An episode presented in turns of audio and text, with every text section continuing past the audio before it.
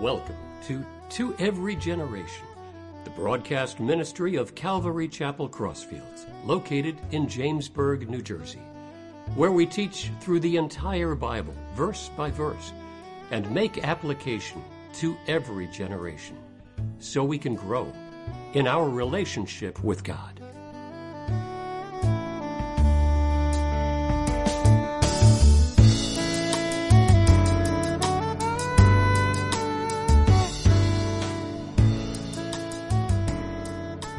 Okay, at this time we're going to um, just go through some of the questions that have come in. And so the first one is from one of our very precocious eight year olds, um, part of our children's ministry. So I am going to ask and answer that question first so that she can, so mom can put her to bed. Uh, but I know she's watching. So the first question is God said, and there's three of them and we'll, we'll, he can go around and go back and forth. It says, God said in the beginning, He created the heavens and the earth. My question is, are there two heavens, one for animals and one for people?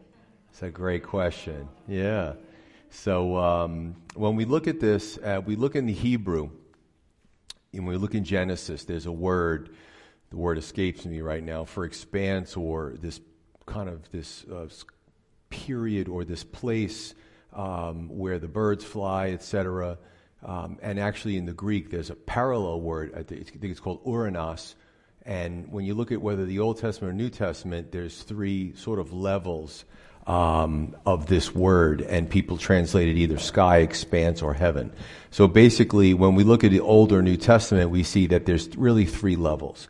One is the place where there's atmosphere and air, where the birds fly. And actually, scientifically, from the base of the Earth to what's called the Kármán line is this, this expanse, the first level, right? There's this, this really kind of neat place where, at the Kármán line, it's called, it's a scientific term, that the atmosphere fades to nothing and you now have outer space. So you lose the oxygen and you lose a lot of the gases. And so it's sort of like the next level of, of the Uranos or the expanse. And then the third level is um, whether we're looking at Revelation 4 or what the Apostle Paul or John speaks about is the heaven, capital H, or really the domain where, where the Lord uh, resides. And we can debate, you know, uh, the scientists talk about other dimensions. The Lord is everywhere, right? He's omnipresent but there's also a, I guess you could say, a throne room in Revelation 4 that John gets to see some really neat things in. So, um, Lily, oops, Lily, okay. Everybody knows Lily and loves Lily. But, um, so yes, there is, um, right now we're existing in the first, you could say heaven, uh, small h, and, you know, you see the other planets in the, in the second heaven and then the third heaven is where God dwells. And uh, what we see is in the afterlife, He creates the new heavens and the new earth. Everything is refreshed, made perfect, and uh, we'll be able to, I believe, according to the scripture, have contact with them. And that makes me happy because I am an animal lover. Uh, but there's actually a book written by Randy Alcorn called Heaven and it's a big book, and he addresses a lot of these questions about the afterlife and the new creation and the animals and such. So we do see that um, take place. So I, I, I think what Lily, what our questioner was asking, not, not, I'm sure it's not a big deal, uh, uh, was, was the use of the heavens and the earth that plural uh, word. So it was, uh, when, you, when you read the scriptures, sometimes the little things you miss, but she was able to pick it out, and I think it's a great question. So when I, when I look at, when I look at uh, the Apostle Paul's account here in 2 Corinthians, when he says um, in, in 2 Corinthians 12, he speaks about this, this, uh, this occurrence that happened to him, and he says, um, speaking of himself, kind of in the third person, he says, I know a man, verse 2, in Christ who 14 years ago, whether in the body I do not know, or whether out of the body I do not know. So he was kind of not quite sure if this was real or physical or whatever. God knows. He says, God knows. Such a one was caught up to the third heaven. So I think when he was given by inspiration of the Holy Spirit to explain this occurrence that happened to him, he wanted the readers to understand which heaven he was talking about. It wasn't like he was floating in the atmosphere or where the birds fly or where the airplanes fly or, the, or even in the, where the planets are. It was something different. It was something beyond that. So when, um, when the account speaks about you know, the heavens and the earth, it's those different, the different levels of what we call heavenly. I, I mean, we call, we call the planets heavenly bodies, right? but it's not in God's throne, it's not in the realm of where God is. It's in a different level, level of heaven. Okay, and uh, the part with the animals in the second or the third heaven, the, the verse that I really like is Revelation 19 14. It says, And the armies in heaven, clothed in fine linen, white and clean, followed him on white horses. So if the horses are up there in heaven, all those other little critters are there too. So it's going to be a fun time. We're, hoping and believing in that. Okay, same same person. Next question is is there food in heaven? Great, this is good stuff. Um, you know, we talk about the marriage supper of the Lamb. We talk about the great banquet. Uh, Jesus speaks about it. He speaks about it in parables. Uh, we also see it in Revelation 19. So uh, we actually somebody asked a question similar lines, like how it gets digested and if there's waste and all that kind of stuff, which we covered last Q and A. But uh, I believe that we'll be able to eat. Even Jesus said, "I." Right, right before he was crucified and he was partaking of communion, instituting it, he said, "I will not drink again of the fruit of the vine until I come again in my Father's kingdom." So um, there's a lot of a lot of really neat things in Scripture when you read the whole Bible that kind of reinforces a lot of these uh, questions and answers. I think you answered it all, Pastor Joe, and there's no calories in heaven either.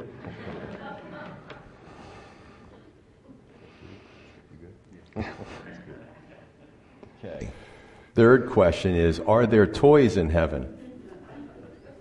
Well, I think when we think about toys, we think about something that keeps us occupied, something that um, challenges our minds at times.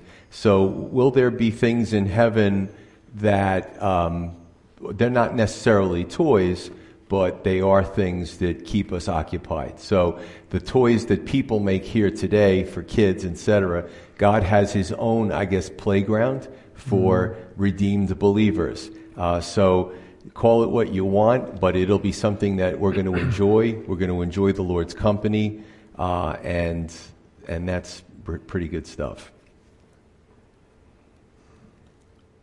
You know, you know, the thing about these questions, they're great questions, but really, for the most part, um, you know, it's, it's hard to say definitively one way or another. There's nothing that I know in the scriptures that speaks about toys um, so I think about toys in the context of a distraction, um, something to kind of just occupy our time or to entertain us. So, in that sense, I don't think we're going to need that. I know we're not going to need that when we're in God's presence. So, we're not going to need a distraction. We're not going to desire a distraction. We want to be focused on Jesus, on worshiping the Lord. Uh, so, in the sense of uh, that, it's going to it's going to be something to kind of take our mind off what we're doing, which is what what toys are now, you know, for adults or children. Um, I don't, we're not going to want that. We're not going to desire it. It's not going to be anything that we're going to need. Uh, we're going to be all of our enjoyment is going to come from just being in God's presence. So I think I think in, in that context, I don't think we're going to see any G.I. Joes or Barbie dolls or anything like that up there. The verse I, I think of when the question was read is uh, 1 Corinthians 2 9, where it says, But as it is written, eye has not seen, nor ear heard, nor have entered into the heart of man the things which God has prepared for those who love him. So I think of toys and the enjoyment people get out of those toys, you know, and uh, the pleasure. So it's going to be so much more than that. Like we're limited when we just keep it around the thing of a toy or whatever. So um, it's going to be it's going to be great, Lily. It's going to be awesome. Like you, Pastor Joe said, the playground. It's God's universe is the playground, and we'll see it in a totally different light. So it's kind of neat, as you can tell, we hit this usually from three different angles. I spoke about something that challenges you. Pastor Paul spoke about distraction, and Pastor Vinny spoke about pleasure. Um, and we don't rehearse it, so it's kind of neat that kind of hitting it from a lot of different angles. Um, okay, so the second person asking a question is it says, The Bible is full of quotes of things that Jesus said. So we actually, not only do we see this in the Gospels, but we see this in, uh, I think it's 1 Corinthians when the Apostle Paul speaks about communion. Uh, so it says that, and it says, Is there any evidence or record of anything that Jesus wrote? Did Jesus write? Question mark. Now, I look at it like this is that, you know, the Gospels are a biography of Jesus. Um, actually, in Acts chapter 9, the Apostle Paul does speak about Jesus and what he says to him on the road to Damascus when he, the blinding light and he gets knocked off his, his animal. Um, so there are various references to Jesus. We see this also in Revelation. So you see, um, Jesus didn't have time to go around taking notes. That's what his followers did. Uh, and we believe in the inspiration of the Holy Spirit, so it was very orderly. So Jesus did all the things that he did. It came natural. He's God the Son, and his followers, you know, were following him, and they would, you know, Matthew was a tax collector, so I'm sure he did a lot of. He was very good at sort of bookkeeping and keeping things in order, and it's no no surprise that he was pulled into the disciples. Uh, so Matthew is very orderly. Luke is a doctor. He put a bunch of things together. Um, so Jesus, God the Son, didn't, I don't believe he wrote anything except for when he wrote on the ground um, one or two occasions. But also, uh, it was the Holy Spirit who uh, used these people to write things down to make an orderly account so that we could have the pleasure of, even though we weren't walking with him, uh, physically or literally, we can know pretty much from what we read what actually took place. You know, Jesus is the, um, the Word of God, and the spoken Word, of course, was written down by people in the Scriptures. And as Pastor Joe said, when Jesus wrote in the sand, but also I think of in the Old Testament when God, with the Ten Commandments, wrote on the tablets. I mean, we don't have any record that I know of of anything that Jesus wrote. Um, and I love the fact, I, and I, I love that fact only because he, God used men inspired by the Holy Spirit to uh, record as much as God wanted them to record, and everything is everything we we need is in the 66 books that have been recorded. So, if you want to know who God is, it's in, in its entirety, it's in the scriptures. Um, it's, it, and after Jesus was, was uh, resurrected, he came back and he uh, met with many people, including his, uh, the uh, disciples and others. And it says in John 21 25, uh, speaking of all the things that Jesus did, and there are also many other things that Jesus did, which, if they were written one by one, I suppose that even the world itself could not contain the books that would be written. Amen. So, I suppose God could have had Jesus write down everything that he did, but I think we, there would be no space in the world for people because it would be just so amazing. I just think that um, the fact that God has used human beings inspired by the Holy Spirit to record all of these things, I think that we're, we, we kind of take a part in that, you know, and it's pretty awesome. Okay. So the next one is, and again, a, a different person, This is a great question. It says, when reading the Bible, how do you know when it's okay to apply verses to ourselves or our situations and when it is only speaking to the culture of the time? I always hear context, context, but how do you tell or know? I love that. So when you look at this is this is a great question because you can see things happening on multiple levels, right? So in the Old Testament, God would speak to the Israelites, and he would speak to them in context of what they should be doing and why judgment would come because of things that they weren't doing when they were supposed to. Um, and you can, so you have context, but you also have general principles.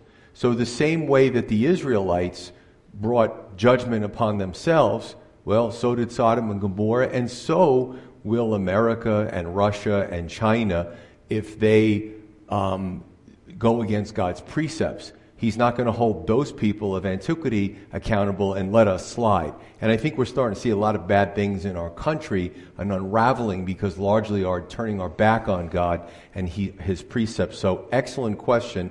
Um, I think where the danger comes in, and some of these guys, a lot of Christian books are great. Some of them, mm, they're a little on the fringe. I think the danger is when somebody speaks about uh, an Old Testament prophet and then says, "Oh, that's America." Be careful with that.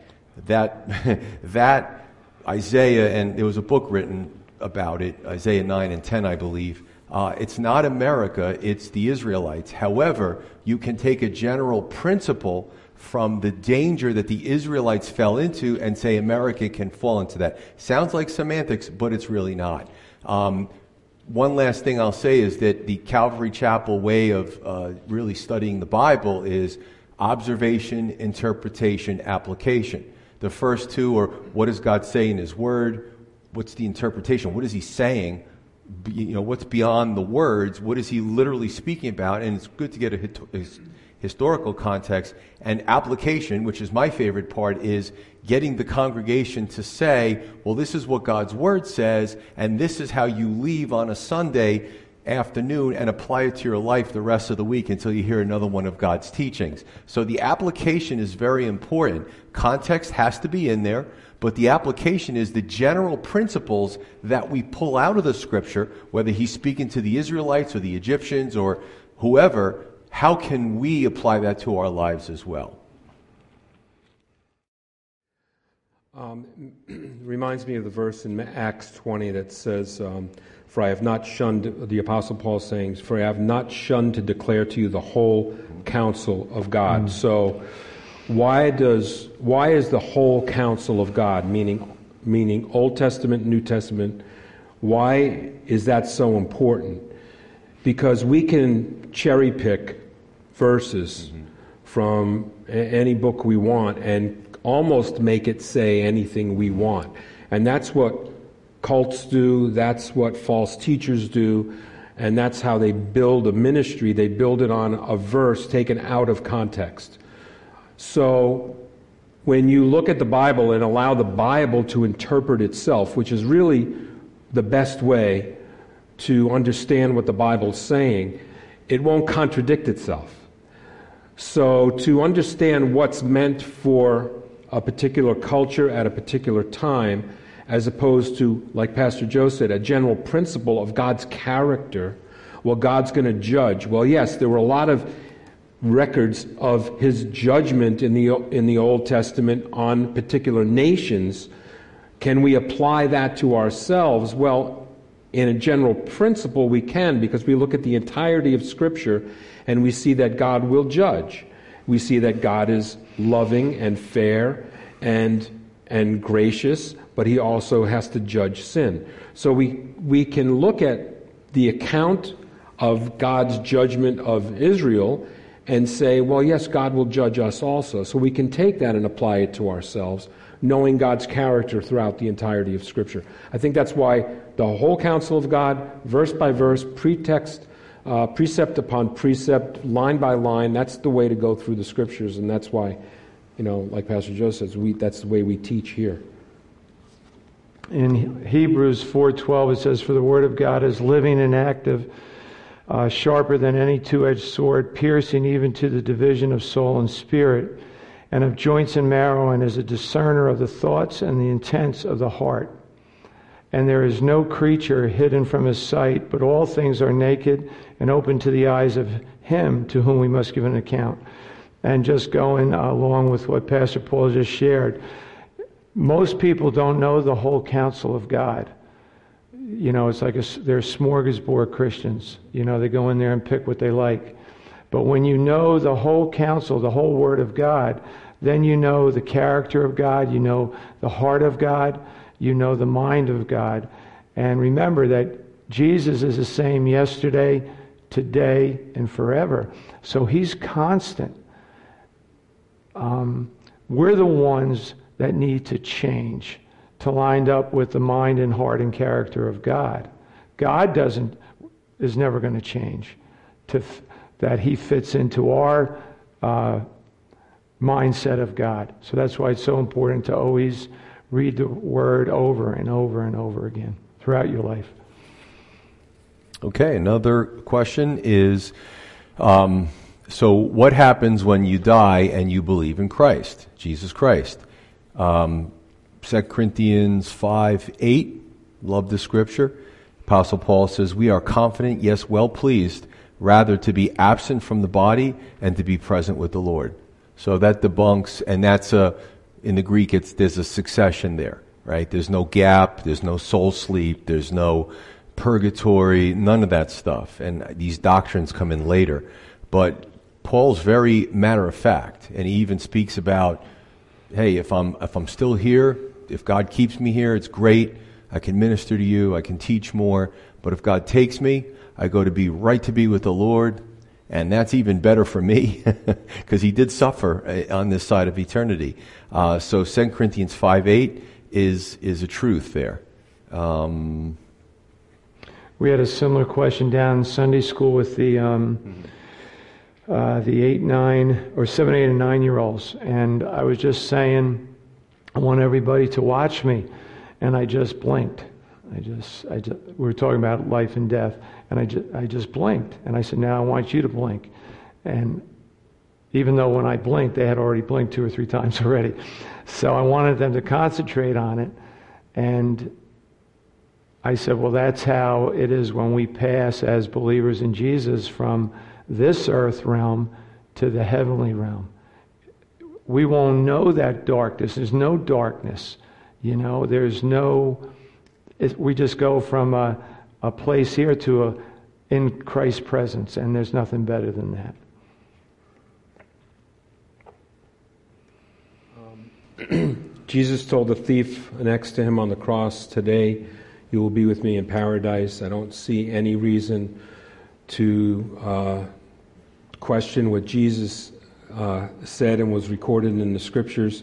So we know that the thief died and he was in God's presence. Uh, the verse, the two verses before the verse that Pastor Joe quoted, the Apostle Paul kind of gives us the other side of it. He says, "So we are always confident, knowing that while we while we are at home in the body, physical, right, we are absent from the Lord.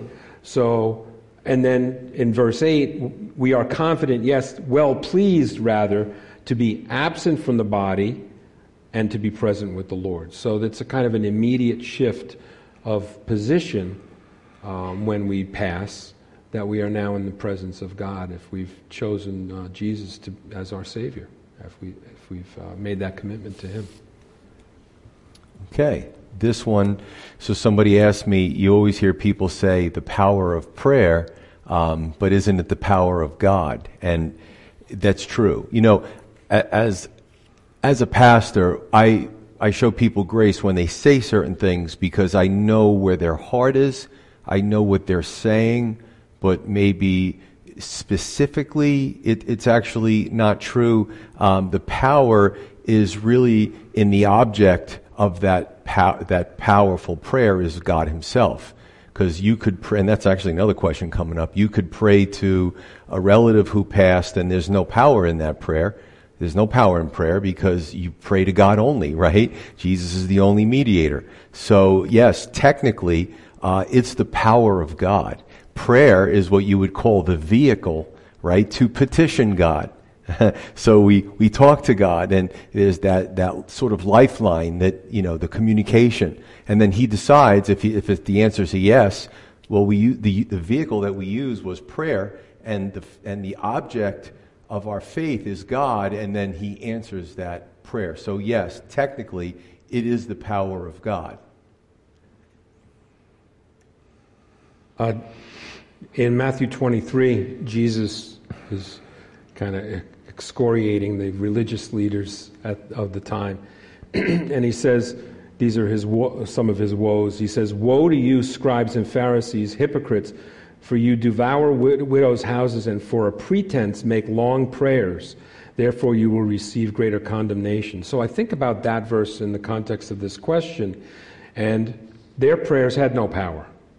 No matter how long they were, no matter how much they, how many, much they were on their knees, their prayers didn't have power. Why? Because they were praying wrongly. They were praying with the wrong motives, the wrong intent.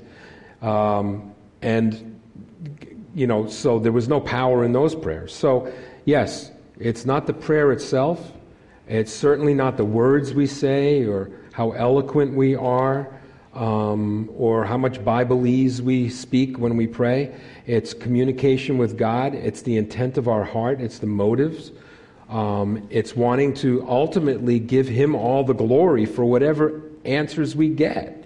And that's, that's the prayers that have power because it's done in the right way to the right, to the right person uh, for, the right, for the right reasons to glorify Him. Sometimes when you go last, the things that you were going to say have already been said. Amen? I don't think you're praying hard enough.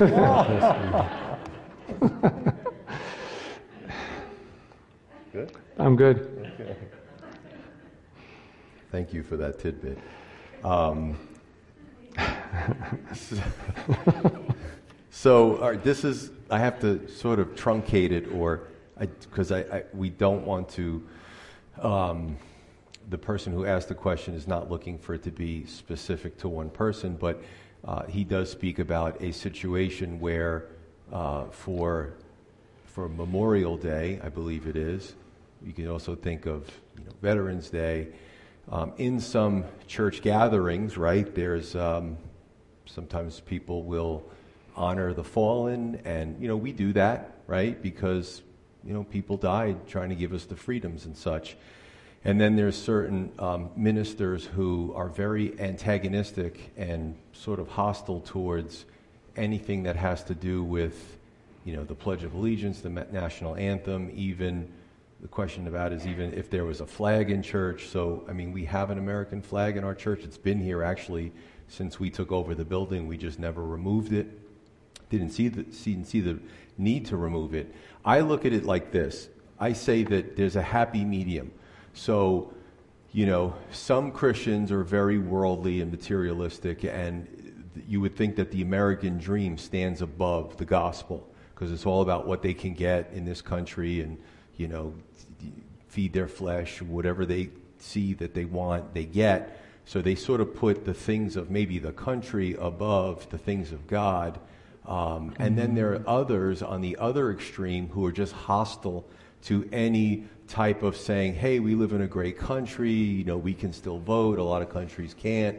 Um, so I think th- both of those are an extreme. I think that the happy medium is to, you know, not to be um, so, mm, I can't think of the word, hostile or antagonistic to the point, and this person has spoken about this minister before, and everything that she uh, does is she's always alienating somebody, whether it's veterans or a Bible uh, believing church or certain, you know, old songs, hymns that she doesn't like the words to. Um, and it's just, to me, I, you have to look in the mirror and say, you know, am I really exuding Christ here? Like we try to meet people where they're at. If somebody comes in to the church. Um, maybe they're not dressed appropriately. Maybe they uh, have odd belief systems. And what we try to do is build a bridge with that person and bring them to feel comfortable to worship here and to receive Jesus as their Lord and Savior. Um, if we're going to nitpick at everything and just pick things apart, um, I think it, it, you just make you alienate yourself from the culture.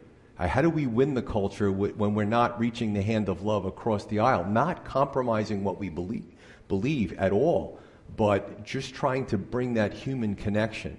And the other thing that I suspect, and I'm, I do not think I'm reading into it, is that there's a certain element that is sort of this hate America first element. Everything about our country is bad, and sort of they bring that into which I think is wrong. They bring that into their preaching and their style of ministering, and it's just a very antagonistic, um, you know. So there's there's a lot behind the question, uh, but like, again, I, I believe you know. Uh, I believe in representative government. I believe the, I think we should be able to vote for our elected officials. I think that should be everywhere. But at the same time, there's things that people do in our government that are evil. There's, there's good and bad, right? Um, and we should put Christ first and try to be that salt and light to, you know, as that antiseptic to the culture to try to bring it to a better place, revival.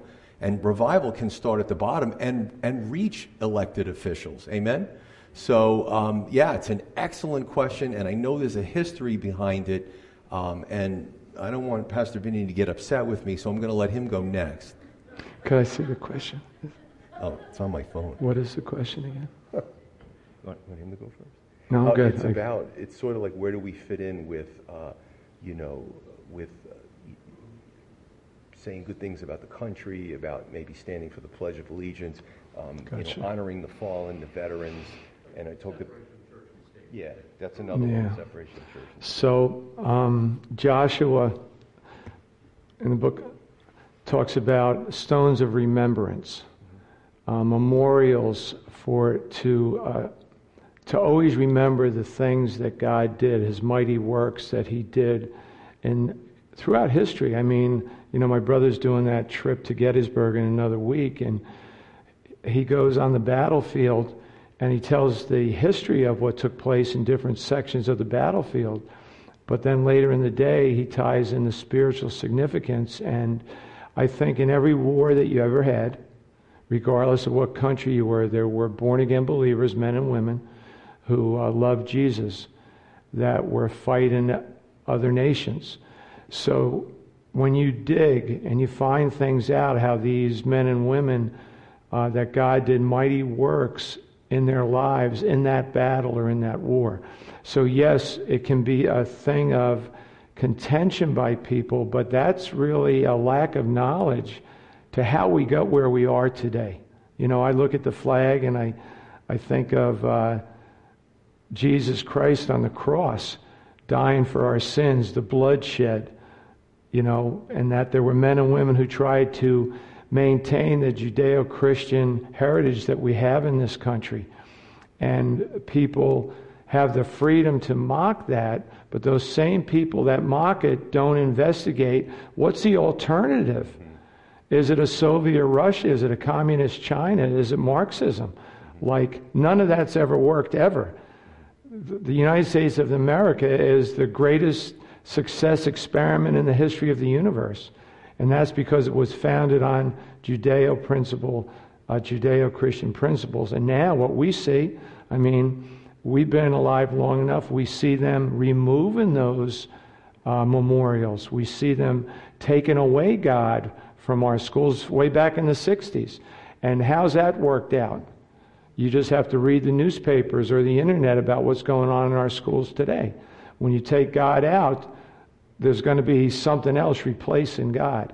So, yeah, it's uh, like Pastor Joe said, it's a bridge that we can not get angry with people, but try to build a bridge and uh, just show them how God's hand has been in history, throughout history, and that He's a personal, um, powerful God and He's always working wonders. Um, Jesus says uh, in John 15, he's talking about abiding in Him and bearing fruit and what true love looks like. He says in verse 13, Greater love has no one than this, than to lay down one's life for his friends. And I think about that as the question comes in about maybe honoring fa- our fallen heroes, especially upcoming Memorial Day coming up. And I say that what they did was laying down their life for their friends. And they did it, in, they, they did it for a greater purpose. You know, just as Jesus laid down his life willingly for a greater purpose, you know, I, I, think, it's, I think it's worthy to honor those. I think I don't think there's anything wrong with that. I think as a church we need to recognize uh, sacrifice. I mean, our whole, uh, you know, our belief system is based on the sacrifice of a man who didn't deserve to die, um, and so I think I think to honor that, um, I think that's the right thing to do. Um, there are some. I, I don't. I can't call it a denomination or even a church, but some religious organizations that um, put like uh, saluting the flag or, or saying the Pledge of Allegiance, um, they equate that with worshiping false idols. And so, you know, we can go into, we could go to extremes on this stuff. Um, and we need to know, like Pastor Joe said, what's the heart of the person, you know, that we're, that we're talking about. But um, I think as a church, I don't think we, I don't think we uh, shy away from that. I don't think we should. Um, so I'm going to just finish up this question because there was another element to it. And then I'm going to see if anyone, anybody has any follow up based on any of the questions that were asked. So we try to do that. We're almost going to be out of time. So let me just say that part of the question was that the person's excuse, the minister's excuse, was that there's a separation of church and state. And I, I can't tell you how many people including those in the media, misquote this. First of all, this was a letter Thomas Jefferson wrote to the Danbury Baptists. It was 18, I remember this very well because I studied it in 1801. And the Baptist concern was, are we going to be, you know, America was still being formed, right? It was, there was still growing pains. And the question was, they had, their fears were, are we going to turn into like what's going on in Europe, where one religion controls the whole uh, country. And he basically told, talked to him about a, you know, a wall, right, of separation between church and state. It's funny, the people today look at it from the wrong angle, because of course they take everything out of context. It wasn't that we can't practice our faith as Christians. What Jefferson was saying is that there would not be a state church that would impose its will on everybody else, and that particular denomination's will. So what people do is they twist it and say, well, you know, there's a we, we as Christians shouldn't influence the culture. We shouldn't influence, uh, you know, elected officials. We should just stay in our lane. Well, that's not what Jesus called us to do. So the excuse that some ministers use is, first of all, taking the letter out of context and uh, certainly, they're not being faithful to what the gospel preaches either. Now, I don't believe in forcing our faith on anyone. If I had a position of power, I still wouldn't want to force my faith on anyone because a forcible convert is no convert at all. Somebody needs to do it by their own free will. So if God gave people free will to accept Christ or not, I'm certainly not going to take away their free will. And I think sometimes that's the fear of secularists. Well, listen, cults do that stuff, but true Christians don't do that stuff. So, as long as we got that out of the way, is there anybody who has any follow ups before we continue? Um, just want to give you a chance to ask any follow up questions. You got to talk loud because we can't hear from up here. Anybody? Correct. And the, the point was, yep, for the live stream audiences, he spoke about when Jesus, you know, do, do we pay taxes to Caesar or not? Well, they were trying to trap him, but he said, you know, whose inscription is on it, it's, it's Caesar's. Give to Caesar what is render to Caesar what Caesar's, render to God what's God. So um, even Jesus was not looking to usher in a, move, a political military movement that would start to take over the, the globe. Uh, so that's very important. Again, the same free will that God gave us, we should not be taking it away from the secularist, the atheist. I want to convince the atheist that they need to get in touch with their creator. I don't want to force them to do it because then I'm not doing what I'm supposed to be doing. I'm overstepping the grace that God gave me and the grace that He wants me to show to others. So, good stuff. Okay, so the, um, the next one is, and we'll probably end it after this, is that the first and second commandments talk about no other gods and no idols. And the question is, why do some denominations pray to saints? And again, it's not people say, oh, that one denomination. No, there's several of them that do that. You know, they put maybe statues and people will bow down to the statue. And first of all, um, we don't have a, I don't think anybody took a, um, a cell phone picture of what Jesus looked like. So um, I don't think we should be bowing down before any image. Um, we should, in our quiet prayer time, you know, turn to the Lord and say, you know, tell him what our petitions are. We're talking about prayer. And then B is, does God turn a deaf ear to those prayers? Um, so we actually had a discussion about this in uh, the staff meeting on Monday. Uh, I would just say, and, and they're going to hit it from different angles, as a general principle, um, Jesus is the only mediator. So as a general principle, if you're, you have a general uh, behavior of bowing down and praying the statues or saints, that's a big mistake, you know. And if you're wondering why your prayers aren't being answered, is because God isn't going to have any other gods before Him. If you're bowing before anybody, you know, your your great grandmother who passed or whatever, um, you, only God can answer those prayers. And God doesn't need messengers up there to say, Oh, uh, Father, you know, I don't know, you might have missed this one, but I heard it. Here it is. Can you answer this one? Course, I'm being facetious. So I would say is I'll just answer it as a general principle. It's not good practice to go against what God says, especially in the Ten Commandments. So I'll let you guys hit it from a different perspective. So I don't think there's anywhere in the uh, scriptures that there is a uh, building, say like this. It's there's a church that people went to. There was the synagogues, and then there were home churches. Um, so I just lost my train of thought here.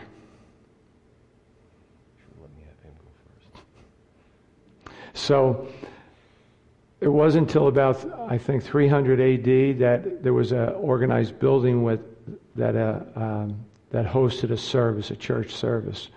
So up until that time, it was home groups, you know, or um, and they met where they met in an outdoor setting. So then the Roman um, Constantine, he took the idol worship of Rome and combined it with Christianity and all the statues, you know. So it was a form of paganism and Christianity mixed together. And like Pastor Joe said, God's a jealous God. He doesn't want that. He wants us to worship Him in spirit and in truth. So Satan has done a great job watering down the uh, church that was started in the book of Acts. You know, he, he's trying to poison that, and that's why it's so important for us to just stay on task with what God shows us to do in the scriptures. And uh, Pastor Vinny's been going, as many of you know, he's been actually going through the book of Acts. It's been very enjoyable on Wednesday nights. So uh, I think you're like hey, almost more than halfway through. Mm-hmm. So. Yeah, yeah. Um, just a couple of scripture references. Pastor Joe and, and Vinny both mentioned it, and uh, in First Timothy two five is where it says there is one God and one mediator between God and men, the man Christ Jesus. So um, we see here in Paul's letter giving instruction to the to young Timothy that that this is what you teach your uh, the the believers that they go directly to God. There's no need to go to anyone else. There was a there's a tendency and there's I think a human there's a human there's a human tendency to want to have a physical thing, uh, something tangible, right? To either look at or to bow before or whatever. Um, and God is spirit. And I think that the fact that we, um, we it, it challenges our, our faith, it challenges our humanity, basic humanity, to pray to someone that we can't see or feel or touch or, or anything like that. So God didn't want any images. Um, and so, uh, saints, we're not praying to, a, we're not, when people pray to saints, it's usually dead saints, dead men, sinful men and women, just like you and I. Uh, many of them very, very good people. I mean, very devout people, no question about it. Believers, many of them, um, no question about it, just based on historical accounts. I mean, not that they're bad people, but they're not God. And it's not the mediator between God and man. Uh, and so the, so the, like Pastor Vinny said, why go against what God says? The, in, in that, in the first commandment, it says, You shall not bow down to any God, bow down to them or serve them, for I, the Lord your God, am a jealous God. He says that several times. Actually, jealous God is said 24 different times in the, in the scriptures. And so, why is that?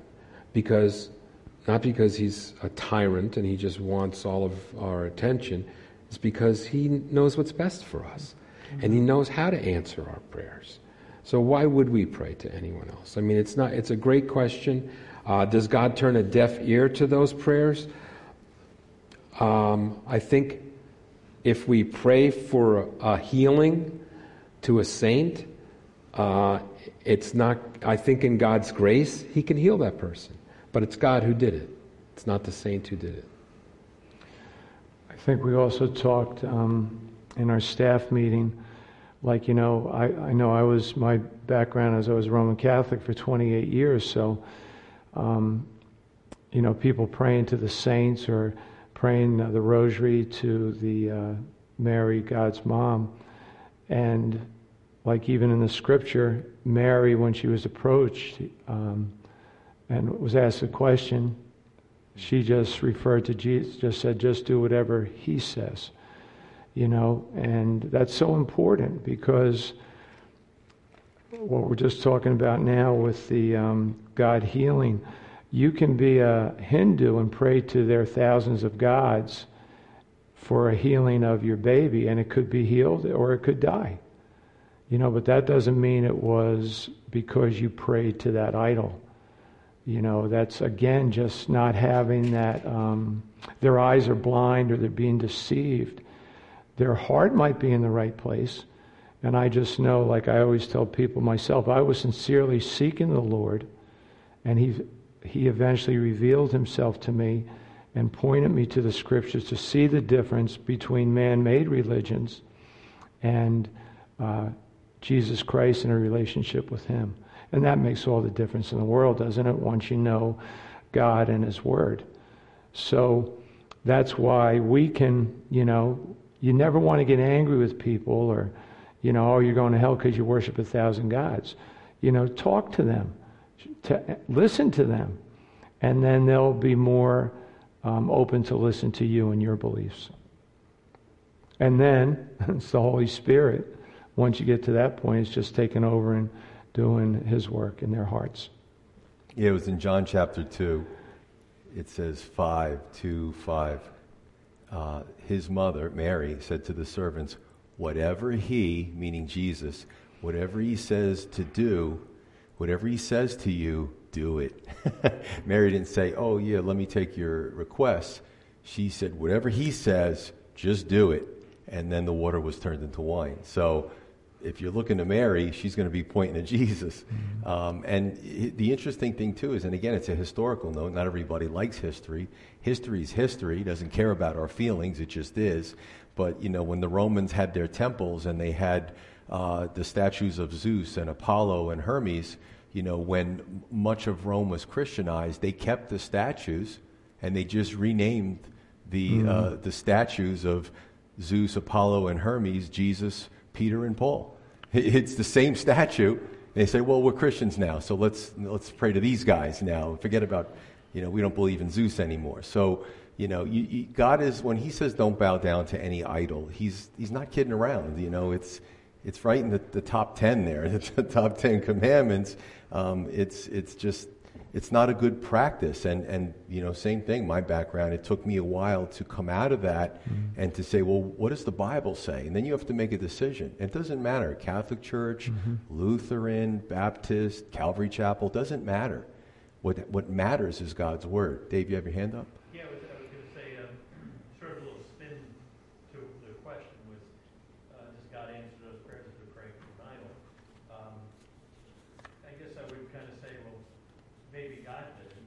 Mm. Satan can, right? I mean, uh, he obviously offered Jesus um, options if he did wanted rule over the world. And like, so, because I often hear people who talk about, I pray to this particular saint, and then they receive something. And I always want to remember or remind them just of, you know, that can be being answered by something else. Yeah, there's um, both uh, Matthew and Luke both speak about Satan trying to tempt Jesus in the wilderness. And he says, I'll give you all the kingdoms of the world if you just bow down to me. Jesus didn't say, No, you don't have that authority. He didn't say that. He goes, Worship the Lord your God and him alone.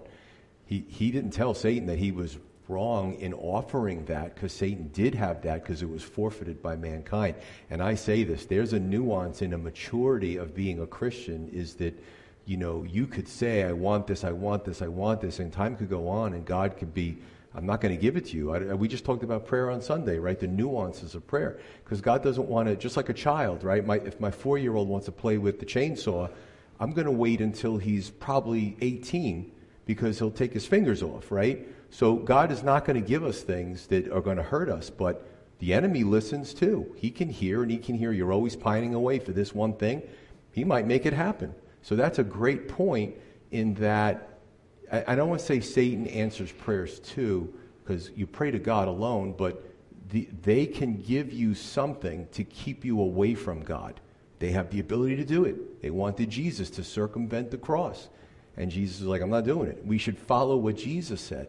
So you're on dangerous ground when you start to go outside of the realm and the safety of God. You know what I'm saying? That's a great point you bring up. Anybody yeah, I was else? just thinking like how Satan always is trying to get a hook in somebody to distract them from the focus on Jesus. And just if there might be some Roman Catholics uh, here or former Roman Catholics that are still working out things uh, from what you were taught when you were younger to what you're reading in the scripture. And I know one of the things is uh, just the veneration of Mary and praying to her. And just in uh, Luke chapter, one of the things that helped me was Luke chapter 1, uh, ver, verse 46 and 47, where Mary, it's called the Song of Mary. Mm-hmm. And Mary said, My soul magnifies the Lord, and my spirit has rejoiced in God, my Savior.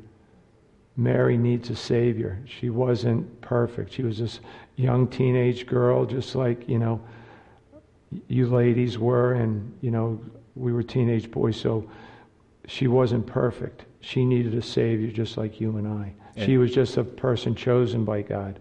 And, and I have to just, just jump in again mm-hmm. is that it's not just one denomination. Correct. And there are people in Calvary chapels who have weird belief systems yeah. that you say, well, do you, do you read the Bible? You know, you come to a Calvary chapel, it's a Bible believing church, and you still believe these things. So I, I don't want to focus on one denomination. There's many of them.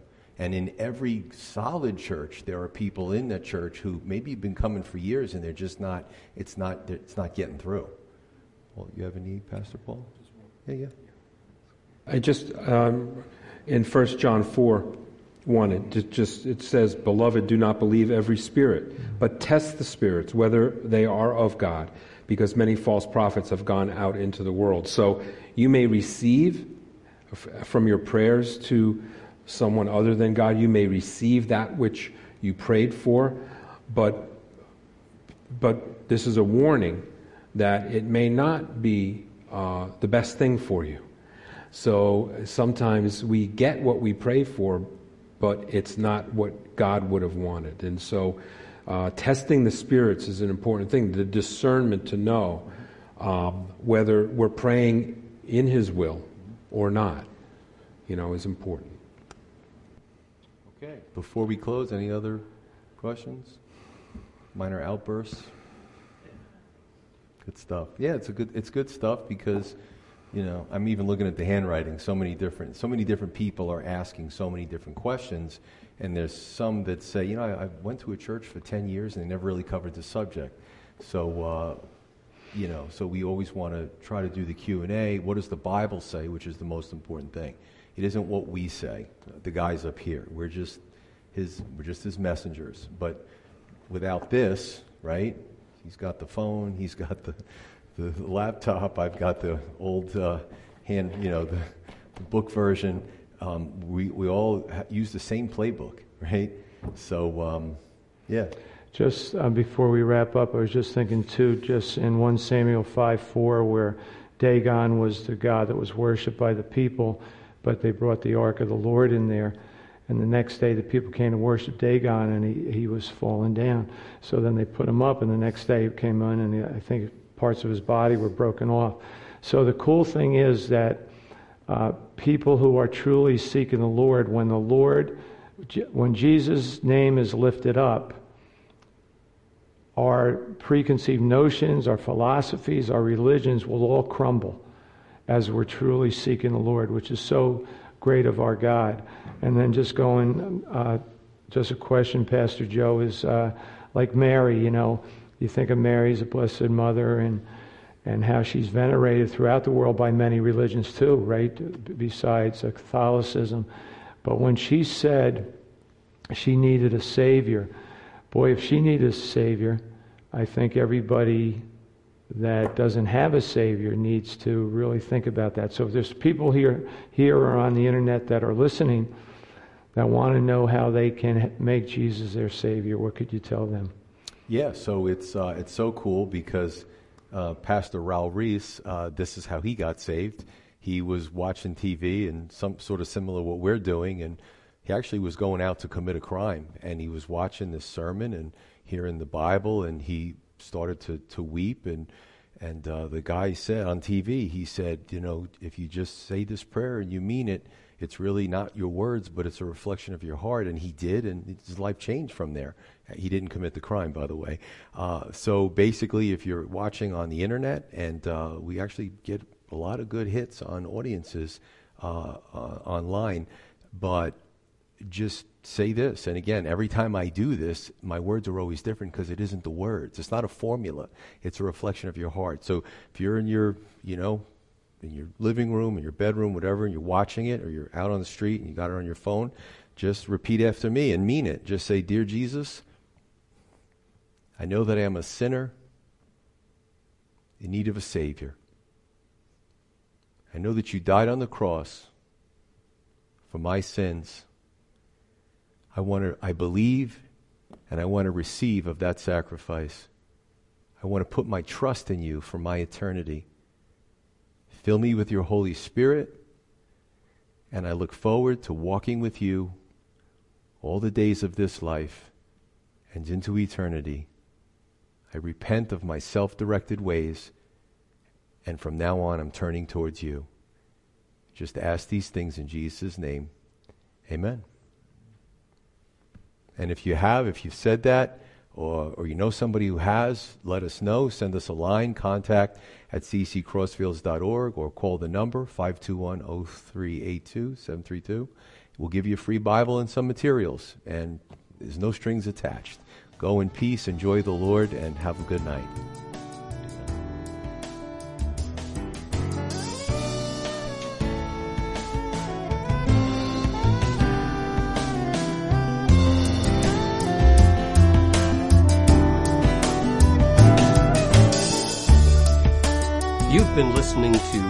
Every Generation from Calvary Chapel Crossfields. We meet for Bible study Wednesdays at 7 p.m and Sunday service begins at 10:30 a.m.